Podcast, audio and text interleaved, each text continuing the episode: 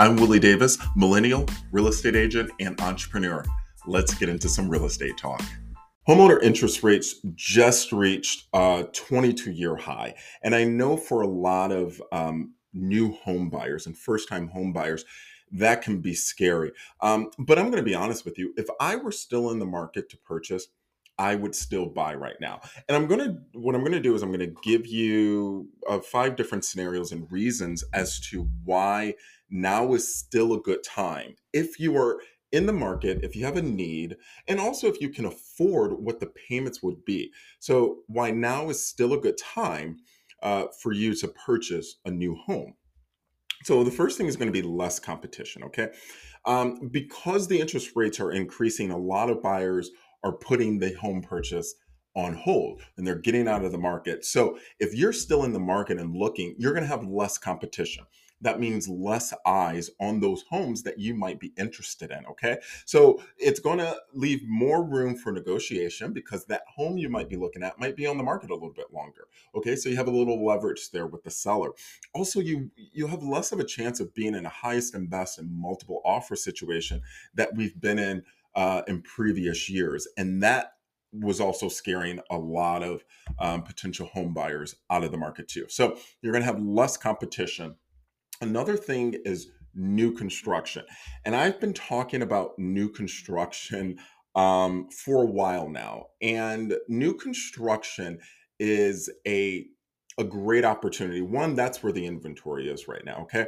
Existing homes, existing resale homes, that inventory has been dropping um, quite a bit over the recent months. But new construction homes with builder confidence increasing they're building many homes. And a lot of times, if you get pre approved and close with the builder's uh, preferred lender, um, they'll offer incentives, help with your closing costs. Um, the builder might offer upgrade credits. Um, your earnest money deposit might be a little cheaper than if you were using an outside lender or what it would normally be. So there are a lot of benefits for going new construction.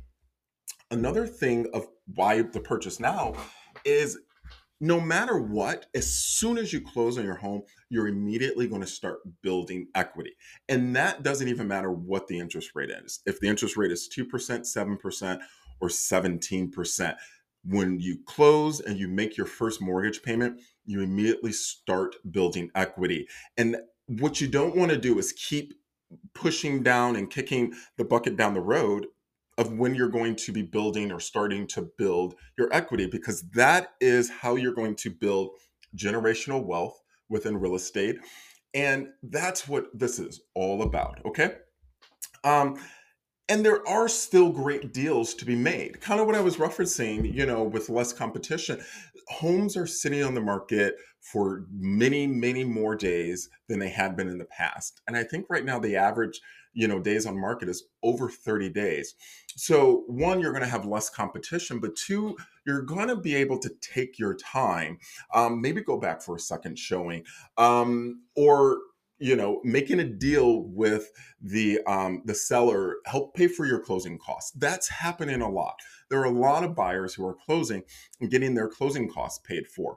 Um, maybe actually bringing nothing to closing all right? Um, negotiating maybe some of the furniture that the seller has or other things too but you're going to be able to find more deals. And i'm not even talking about foreclosures. I'm talking about homes that people actually own okay? And then the final thing is you always have refinancing to fall back on.